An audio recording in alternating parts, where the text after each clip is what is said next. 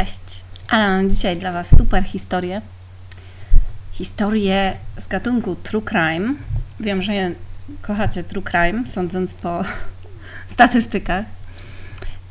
Jest to historia, będzie to co prawda zbrodnia bez ciała, bo będzie to zbrodnia finansowa, ale za to z klasą, z diamentami, z brylantami, z wielkimi procesami sądowymi i naprawdę opowieść fantastyczna, zapewniam Was. To do rzeczy. Powieść będzie o Marii Ciunkiewiczowej. Ona będzie tutaj tym główną postacią, złą bądź dobrą, trudno powiedzieć, sami ocenicie. Otóż przybyła ona do Krakowa 19 stycznia 1932 roku. Przybyła z Nicei do Krakowa, po drodze odwiedziła Paryż i Warszawę. Zamieszkała w Krakowie w Grand Hotelu wraz z przyjaciółką i towarzyszką, panią Zakrzewską. Grand Hotel był wtedy hotelem luksusowym, bardzo drogim, ale Maria Ciunkiewiczowa była bardzo zamożna. Wiadomo było, że wraz z Ciunkiewiczową do Krakowa dotarły duże walizki, które dostarczono do jej pokoju. Po zameldowaniu obie panie wystroiły się, ubrały swoje najlepsze ciuchy, w pokoju zostawiły wszystkie swoje walizki i udały się na kolację do sali restauracyjnej Grand Hotelu w Krakowie. Kiedy wróciły z tej kolacji, w pokoju zastały ogromny bałagan, którego, że tak powiem, na samym środku leżały zniszczone i puste walizki. Było to 3 dni po przybyciu Ciunkiewiczowej do Krakowa. Ciunkiewiczowa, rzecz jasna, natychmiast zaczęła krzyczeć, wszczęła alarm, że została okradziona. Zawiadomiono policję. Na miejsce przybyli śledczy, policja, w ogóle wielka sprawa. Wyobraźcie sobie szefa, dyrektora Grand Hotelu, jaki musiał być spanikowany, że wielka pani w jego drogim hotelu została okradziona. No i przybyli na miejsce śledczy, których zaskoczyło jedno. W pokoju było bardzo gorąco, mimo że służba hotelowa ani razu nie paliła tego dnia w piecach. Na pierwszy rzut oka było także widać, że ślady rozdarcia pasują do nożyka, który był w posiadaniu Marii Ciunkiewiczowej. Z jednej strony jakby, cóż, no, złodziej mógł użyć jej nożyka, plus jest to początek XX wieku, więc nie wiem, techniki kryminalistyczne powiedzmy nie były wtedy jeszcze specjalnie zaawansowane. No ale coś zaczęło tak czy siak policjantom, jak to się mówi, śmierdzieć. No więc Polska zaczęła żyć tą kradzieżą. Od razu się wieść rozniosła po Krakowie, potem po całym kraju, że ofiarą padała podająca się za hrabinę, bo Cienkiewiczowa podawała się za hrabinę, obywatelka polska, jak pisały gazety, osoba niezwykłej urody, licząca około lat 40, przebywająca stale za granicą. Jest to cytat z doniesień prasowych. Na początku okazało się, że piękną kobietę okradziono na niewyobrażalną wówczas kwotę, która sama na początku twierdziła Ciunkiewiczowa, że było to 650 tysięcy funtów i 10 tysięcy franków w gotówce. No to była kwota, która mogła przyprawić o zawał, bo w ówczesnej Polsce, w kraju, gdzie wtedy bezrobocie sięgało 40%, za prawdziwych szczęściarzy uchodzili ci, którzy zarabiali 100 zł miesięcznie. Że na przykład buty wtedy tak zwane batowskie, bo wtedy firma Bata święciła triumfy, kosztowały wtedy mniej niż 10 zł, a 300 złotowa pensja uchodziła za bardziej niż godziwą, bardzo ludzie wtedy byli zamożni, a co dopiero 650 tysięcy funtów. No dramat. No więc krzyczała Cienkiewiczowa, że ukradziono jej futra, biżuterię i 600 tysięcy funtów. No ale komisarz szybko się trochę zreflektował, że no jak to, przecież ta suma wypełniłaby całą walizkę, a gdzie jeszcze miejsce na te futra, i gdzie na tę biżuterię i na całą resztę garderoby, no na litość boską, coś tu się nie klei. No i Cienkiewiczowa zaczęła troszeczkę się plątać ze zdaniach, uznała, że no faktycznie chyba trochę przestrzeliła i powiedziała, że skraciono jej jednak tylko 6000, że to się przejęzyczyła, nie 600, a 6. No tak, w nerwach się przejęzyczyła. A poza tym, no, nie były to takie, nie mogła unieść tę walizkę, bo jakby twierdziła, że uwaga, angielskie pieniądze są lekkie. Więc mogła mieć tyle przy sobie. No, dobra. No, ale zaczyna już być powoli coś nie tak. Więc poza tym, po pierwszym alarmie, który wszczęła Ciunkiewiczowa, potem zrobiła się bardzo rozluźniona i funkcjonariusze byli dosyć zdziwieni, że ona, ofiara takiej straszliwej kradzieży, jest taka spokojna. No i ona im wytłumaczyła, oczywiście z ujmującym uśmiechem na twarzy, można pani hrabina, że no jakby na stosunki międzynarodowe to jest, proszę państwa, głupstwo. Nie ma zbytnich powodów do niepokoju, gdyż jak na osobę mądrą i przezorną przystało, rok wcześniej, no tak się akurat przypadkiem zdarzyło, wykupiła polisę w paryskim oddziale renomowanego Towarzystwa Ubezpieczeniowego Lloyd i kiedy tylko zakończy się śledztwo, będzie mogła z tej polisy skorzystać. No ubezpieczyła te wszystkie futra, gotówkę i diabli wiedzą, co tam jeszcze trzymała, biżuterię. No chyba, że oczywiście polskim policjantom uda się odzyskać skradzione dobra, no to co innego. Coś mi się wydaje, że zaczyna śmierdzić przekrętem ubezpieczeniowym. No ale nic, policja przeszukała pokój w Grand Hotelu. Dyrektor tam hotelu prawdopodobnie też ma już palpitacje. Sprawdziła drzwi i okna, szukała zniszczeń, ale nie było nigdzie śladu po złodzieju, ani śladu włamania. No ale z drugiej strony, no to hotel jest w sumie, każdy mógł być może wejść. Straty oszacowano na ówczesnych 20 milionów złotych. To była gigantyczna suma, ale wszystko było ubezpieczone na kolejne, jeszcze większe kwoty. Ruszyła machina śledztwa, a prasa zaczęła się rozpisywać o tej sprawie. Właściwie znalazłam tyle doniesień prasowych, że mogłam w nich przebierać. Dosłownie późniejszy proces sądowy był relacjonowany w wielu gazetach właściwie dzień po dniu. Materiału miałam aż nadto. No ale cóż, śledztwo ruszyło, ale było mnóstwo niejasności. Faktów, których najpierw Ciunkiewiczowa się trzymała, a potem zmieniała nagle zeznania.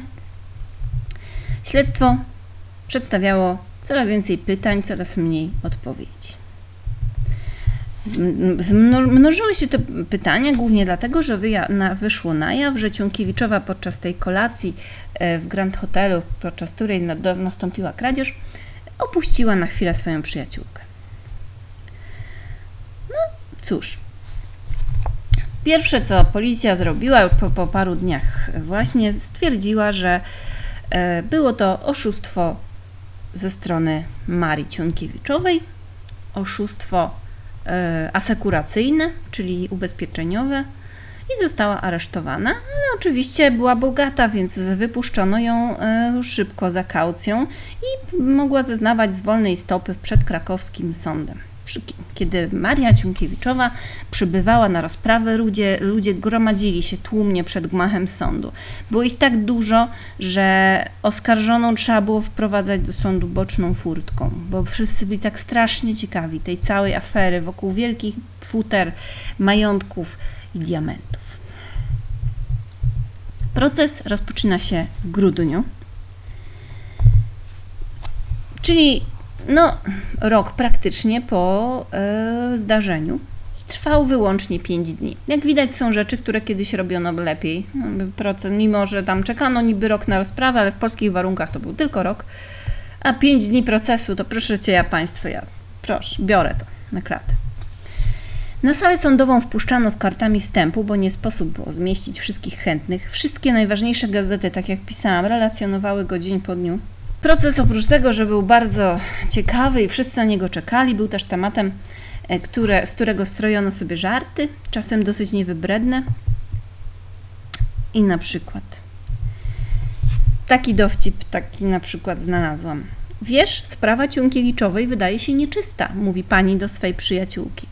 No pewnie, odpowiada zagadnięta, jeśli wielka dama ma 13 futer, a tylko 2 komplety bielizny. Tak. No więc dobrze. Przebieg sprawy w toku śledztwa ustalono następująco. Ciunkiewiczowa po przyjeździe do kraju zatrzymała się w Warszawie u swoich przyjaciół państwa Mittelmanów, a potem jak zachorowała na zapalenie płuc, przeniosła się do pokoju, do hotelu europejskiego, zabierając ze sobą wszystkie kosztowności, które złożyła w hotelowym sejfie.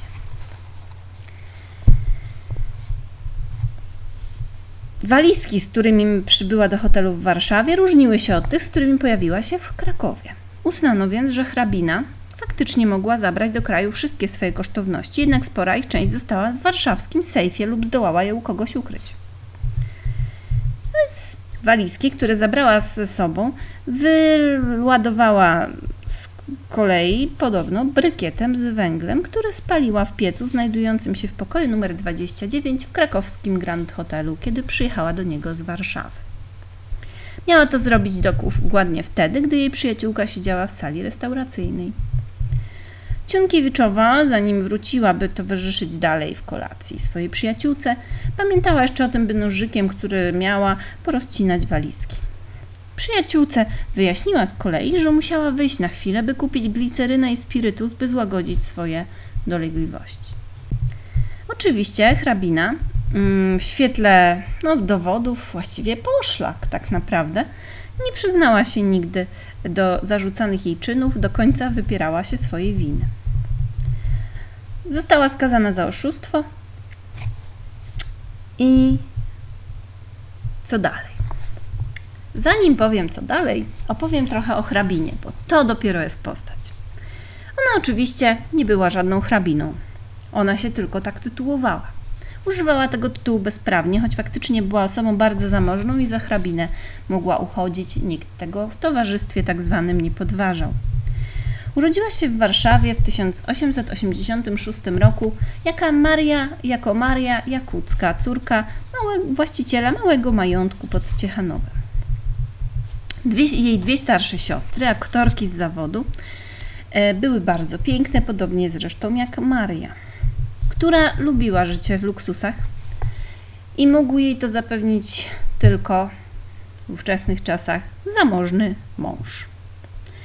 No więc, gdy dojrzały małżonek, najlepiej taki już dorobiony. No więc, gdy poprosił ją o rękę starszy od niej o 12 lat, Władysław Dramiński, i tutaj robię disclaimer, oto mąż numer 1, mężczyzna numer 1 w jej życiu, 16-letnia wówczas Maria z miejsca się zgodziła.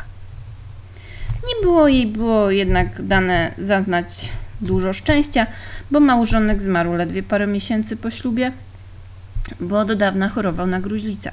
Nieszczęsna dziewczyna, bo miała lat 16, więc umówmy się, została sama i to bez pieniędzy, bo mąż, o czym także nie wiedziała, bo była młoda i głupiutka, stracił majątek zanim umarł. No więc ona nagle została, mimo że bardzo chciała być bogata, znowu biedna i samotna. I nie mogła liczyć na pomoc swojej rodziny, ponieważ poślubiła tego Dramińskiego bez zgody rodziców, którzy się jej za to wyrzekli i nie chcieli jej uznać. No to co mogła zrobić? Miała lat 16, została młodą wdową. Więc szybko znalazła kolejnego mężczyznę. Mężczyzna numer 2 był to bogaty kochanek, Baron von Engelgard, dowódca batalionu gwardii. Bogaty arystokrata nie skąpił pieniędzy na Marię, ale ta, nauczona już smutnym doświadczeniem, postanowiła jednak zdobyć zawód i zarabiać trochę na swoje utrzymanie, więc wykształciła się na akuszerkę, ale okazało się, że to jednak dla jej delikatnych rączek za trudna praca i zatrudniła się w biurze, gdzie wpadła w oko swojemu pracodawcy, mężczyźnie numer 3, Witoldowi Harłupskiemu, który zakochał się w niej na zabój i w końcu stanął z nią na ślubnym kobiercu, stając się jej drugim mężem, trzecim mężczyzną. Jako pani Harłupska Maria zdecydowała się założyć własny biznes i zajęła się handlem końmi i powozami. Interes szedł jej znakomicie, wkrótce z mężem nabyli majątek koło Łochowa, ale no to tam jako małżeństwo to tak im się trochę zaczęło psuć. No psuć to tak delikatnie powiedziane, bo ten Harłupski to ją prał. No bił ją i no co tu dużo mówić, no to nie było bardzo miłe z jego strony, damski bokser skurwysyn jeden. No i Harłupska, czyli Maria, postanowiła się rozwieść ze swoim drugim mężem i wniosła pozew. Miała jednak już trochę pieniędzy, które zarobiła, odzyskała wolność, przeniosła się do Warszawy, gdzie pracowała w kawiarni i podobno występowała także w nocnych lokalach. Ale nie były to bardzo intratne zajęcia, bo szybko tam jakieś zapasy gotówki jej się też skończyły, więc aby podreperować budżet, no co mogła zrobić, znalazła sobie bogatych kochanków. Najpierw Abrahama Neumanna i nieznanego z nazwiska bankiera, czyli pana numer 4 i numer 5, aż w końcu spotkała tego mężczyznę, z którego nazwiska ją znamy, czyli trzeciego męża, Tadeusza Ciunkiewicza, mężczyznę numer 6. Właściciel majątku na Kujawach, Tadeusz Ciunkiewicz, pobrał się z Marią w 1914 roku, jeszcze przed wybuchem wojny, i zaraz po ślubie para przeniosła się na Litwę. No więc po tym suchotniku bankrucie i damskim bokserze trafił jej się, no la boga, nałogowy hazardzista, tenże Ciunkiewicz. No już kurwa, no nie miała dużo szczęścia do tych facetów, ale też no nie była w ciemię bita, bądźmy szczerzy. No ale cóż, mieli ten majątek, ale ten dureń Tadeusz zrujnował ich, bo przepuścił cały majątek na wyścigach i, że tak powiem, grając w karty. Bardzo kiepsko w te karty najwyraźniej grał. Zrujnowani byli Ciunkiewiczowie wtedy i przenieśli się do Moskwy, gdzie mąż Marii ujawnił kolejne swoje oblicze, mianowicie okazał się straszliwym babiarzem. Ciunkiewiczowa ciężko westchnęła i zanim postanowiła, że znowu się rozwiedzie z mężem numer 3, no armia się upomniała o Tadeusza i wcielony został do wojska, a Ciunkiewiczowa co mogła zrobić? No zaczęła się rozglądać za kolejnym sponsorem, bo przecież musiała z czegoś żyć, chociaż prowadziła sklep z ubraniami, ale nie było to takie bardzo intratne. No więc pojawia się w jej życiu mężczyzna numer 7, mężczyzna numer 6, mąż numer 3 jest w tym momencie na wojnie. Pojawia się ten mężczyzna numer 7, niejaki Wadiejew. Jest i gotowy jej rzucić świat do stóp, podarował jej mnóstwo biżuterii oraz 3 kamienice w Moskwie i pałac na Kaukazie. No tym razem to powiecie, że to jej się chyba tak udało, mnie tam nigdy nikt nie podarował 3 kamienic w Moskwie, a tym bardziej pałacu na Kaukazie. No co prawda w Rosji wtedy wybucha rewolucja i nieruchomości przepadają, ale jakby w międzyczasie ona dzięki przebojowemu kochankowi Wadiejewowi stała się całkiem bogata. Rosję opuszcza dopiero w 1921 roku, korzystając z pomocy mężczyzny numer 8, kolejnego zamożnego, wpływowego kochanka Leonidasa Krasina, ambasadora ZSRR w Wielkiej Brytanii. Dzięki temu, cóż, ona, biedna Maria Ciunkiewiczowa wciąż, ze swoim kochankiem, ambasadorem ZSRR w Wielkiej Brytanii, walizami dyplomaty, może się z nimi udać do zachodniej Europy, przewożąc z nich zdobyty w Rosji majątek. Majątek, który był głównie biżuterią ze zbiorów rosyjskiej magnaterii, a pieniądze ze sprzedaży tejże biżuterii gromadzi Maria w Banku Francji na koncie Madame Ciunkiewicz. W każdym razie Maria na krótko osiadła w Polsce, konkretnie w Warszawie, gdzie swoim wystawnym trybem życia zwróciła na siebie uwagę policji, no bo jakby inaczej. I wyszło na jaw, że pani Ciunkiewiczowa zdobyła swój olbrzymi majątek w Sowietach, jak to mówiono, i popadła w związku z tym silne podejrzenie, że zostaje w kontakcie z bolszewickim wywiadem. No jakby w Polsce to zawsze obsesja na punkcie tego, że ktoś, kto ma kasę, to na pewno jest, kurwa, nie wiem, szpiegiem albo się umawia z ruskimi, no to widać było zawsze.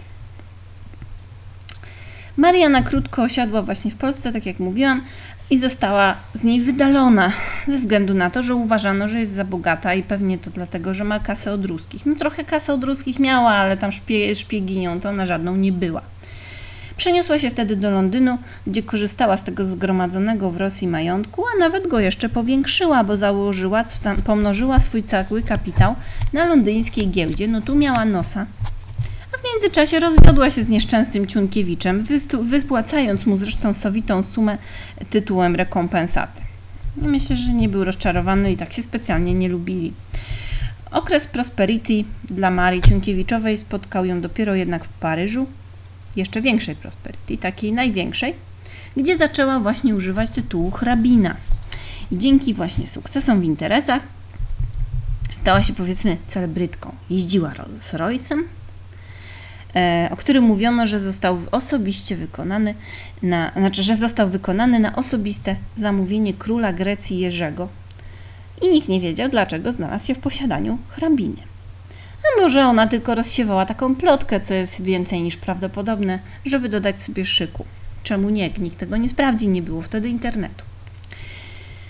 Żadna francuska arystokratka nie mogła się poszczycić posiadaniem aż takiej pięknej, drogocennej biżuterii, jaką nosiła Ciunkiewiczowa, ale to jakby wiadomo, miała ciągle tą rosyjską biżuterię z tamtej magneterii, a oni to umieli robić. No i ona ciągle powiększała oczywiście swój stan posiadania.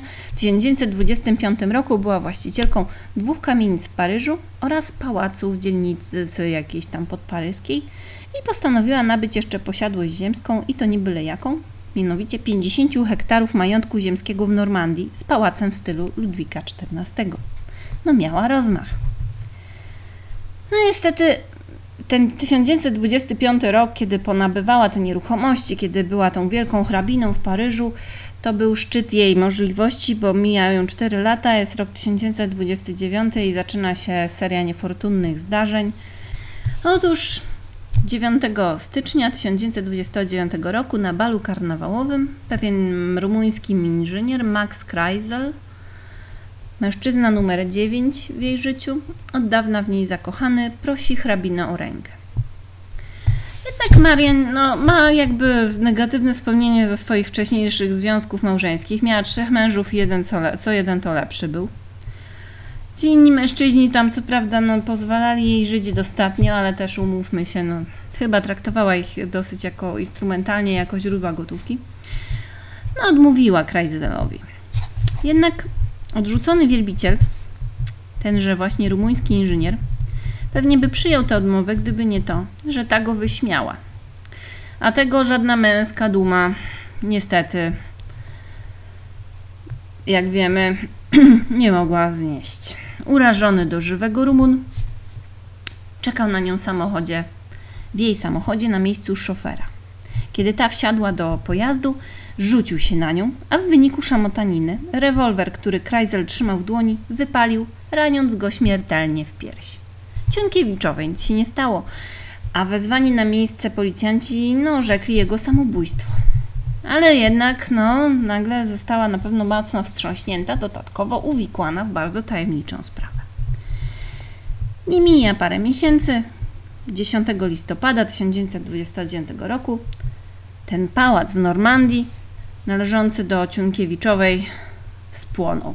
Śledztwo wykazało, że pożar wybuchł w wyniku podpalenia, którego dopuścił się jeden z zatrudnionych w majątku robotników z Polski. Podobno ten, jak pisano, chory wenerycznie człowiek padł ofiarą szaleństwa i podłożył ogień.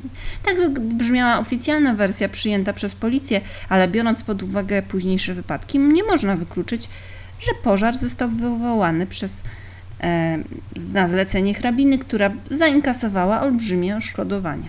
Był to czas wielkiego kryzysu. Być może sprzedanie tego pałacu było praktycznie niemożliwe, więc uzyskanie za niego ubezpieczenia, by mieć żywą gotówkę, wydawało się dużo lepszym pomysłem z punktu widzenia Marii.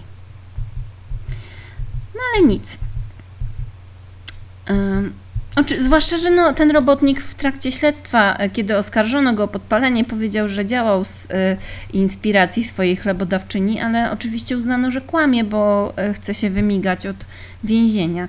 Więc no, sami ocencie, czy faktycznie biedaczysko kłamał, czy też Ciunkiewiczowa już wtedy miała nosa do ubezpieczycieli. No ale nic, otrzymane od ubezpieczyciela pieniądze za ten pałac w Normandii już szybciutko się skończyły, bo Maria to miała rozmach, jeśli chodzi o życie. I przestała płacić podatki, więc zaczął ją ścigać fiskus, a jak wiemy, to nic się nie ukryje przed fiskusem. Więc cóż postanowiła Maria? No, możecie zgadywać, daję wam 3 sekundy. Tak, rozejrzała się za bogatym sponsorem. Mężczyzna numer 10, polski przemysłowiec Wacław Głowiński, pojawia się w jej życiu. Ale znowu ona nie ma szczęścia do mężczyzn, bo ten wybranek, chociaż jest bogaty, bardzo lubi pić i chlać i wydaje na te imprezy i w ogóle hulanki i swawole olbrzymie pieniądze.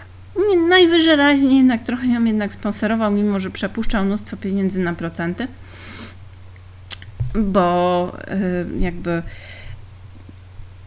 fundował jej pobyt w luksusowym hotelu na Lazurowym Wybrzeżu, gdzie na przełomie 1931 i 1932 roku 1931 oczywiście, docierają do niej wieści o tym, że Głowiński ciężko zachorował. Chyba była do niego trochę przywiązana, albo do jego pieniędzy, no ale tak czy siak trochę jej zależało, bo czym prędzej wsiadła w pociąg we Francji i pojechała do Warszawy, gdzie wówczas Głowiński przebywał, lecz po dotarciu na miejsce no nie zajęła się nim, chyba była zmęczona po podróży, bo zatrzymała się u przyjaciół, a następnie wynajęła apartament w hotelu europejskim. I tak się zaczyna cała ta historia, od której zaczęliśmy podcast. Poczuła się wówczas bardzo źle i postanowiła udać się do Zakopanego, by podratować zrujnowane zdrowie. Zanim jednak dotarła pod Tartry, zatrzymała się w hotelu w Krakowie, w hotelu Grand, gdzie wynajęła pokój numer 29. I to nie jest koniec tej historii. Kiedy Ciunkiewiczowa została uznana za winną oszustwa i skazana na 15 miesięcy więzienia oraz pozbawienia praw honorowych i obywatelskich na okres 5 lat, musiała pokryć też koszty sądowe wyceniane na śmieszną kwotę 80 zł. Śmieszną dla hrabiny, rzecz jasna. Była oczywiście urażona do żywego. Oczywiście złożyła także apelację, była pewna sukcesu przed procesem apelacyjnym. Niestety dla hrabiny sąd drugiej instancji podtrzymał wyrok. Ciunkiewiczowa zatem postanowiła oczyścić się z zarzutów za wszelką cenę, ale zabrała się do tego bardzo nieumiejętnie i ściągnęła na siebie jeszcze więcej kłopotów. Kilka tygodni po tej apelacji na policję zgłosił się taksówkarz. Stwierdził, że wiózł on człowieka, który oferował mu na sprzedaż szwajcarskie funty i brylanty. Policjanci potraktowali sprawę poważnie, zorganizowali zasadzkę na biedaka i schwytali go. Był to niejaki Jan Kołodziejski, który ku zaskoczeniu policjantów od razu przyznał się do kradzieży w hotelu Grand, dokonanej w grudniu poprzedniego roku i twierdził, że skradł właśnie zawartość walizek Ciunkiewiczowej. Policjanci byli dosyć nieufni, bo coś to było trochę za łatwo im poszło. No i instynkt ich nie mylił. Kołodziejski w końcu w toku przesłuchiwania, chociaż no, oczywiście gwarancji nie mamy, że tam się nie przyznał do różnych rzeczy, dlatego że policja mu kazała, ale nie wygląda to dobrze. Przyznał się, że do złożenia fałszywych zeznań namówił go niejaki Czesław Mrowiec, oferując za to mnóstwo pieniędzy. Więc policja udała się do Czesia. Czesiu machnął ręką, powiedział, że no tak, no jasne. Mrowiec przeczytał o aferze w gazecie i wpadł na pomysł takiego oszustwa, by oczyścić imię Ciunkiewiczowej. Skontaktował się z nią, poprosił o dużo pieniędzy w zamian za takie przedstawienie. Powiedzmy, że on rozpuści pogłoskę i zrobi się z tego zamieszanie i tak dalej. Nie wpadli jednak na pomysł, że policja ich po prostu złapie. No cóż, oszust rzecz jasna nie wziął pod uwagę tego, że polska policja będzie skuteczna i zamiast pomóc hrabinie jeszcze bardziej jej zaszkodził, bo Maria w 1934 roku ponownie stanęła przed sądem. Oczywiście, podobnie jak wcześniej, nie przyznała się do winy, ani do znajomości z Mrowcem. Sąd po raz kolejny jej nie uwierzył i tym razem skazał na 1,5 roku więzienia, przy czym był to wyrok surowszy niż ten, który nałożył na oszustów. Dzięki kolejnej apelacji karę zmniejszono do 10 miesięcy, a Maria Ciunkiewiczowa, która zmarła 10 lat później, w 1943 roku, do końca swoich dni utrzymywała, że jest niewinna i padła ofiarą machinacji firmy ubezpieczeniowej, która za nic nie chciała jej wypłacić odszkodowania. No i jej perypetie prawne w Polsce spowodowały, że różne hieny rzuciły się na jej dobra we Francji, ogołocając ją zupełnie. Więc żyła do końca życia później skromniej w Grodzisku Mazowieckim na utrzymaniu swojej siostry Wandy, która już porzuciła balet i wyszła za mąż za bogatego przemysłowca. Tamże właśnie w Grodzisku Maria umarła, będąc panią już niezbyt zamożną, na utrzymaniu siostry. Czy to smutne, czy neutralne, czy chcecie się cieszyć z upadku bogatej hrabiny, fałszywej hrabiny, to nie wiem, ale jest to na pewno opowieść wyjątkowo ciekawa, zwłaszcza na tle bardzo wyjątkowej epoki, która poprzedzała bardzo ponure czasy II wojny światowej. Tak jakby ostatni błysk wielkiego świata, zanim Polska stoczyła się w mroki na wiele dziesięcioleci. Ostatnie podrygi europejskiego życia w Rzeczypospolitej. Miejmy nadzieję, że znowu nie wpadniemy w te mroki. Ale to by było na tyle na dzisiaj. Mam nadzieję, że dobrze się bawiliście. Do usłyszenia.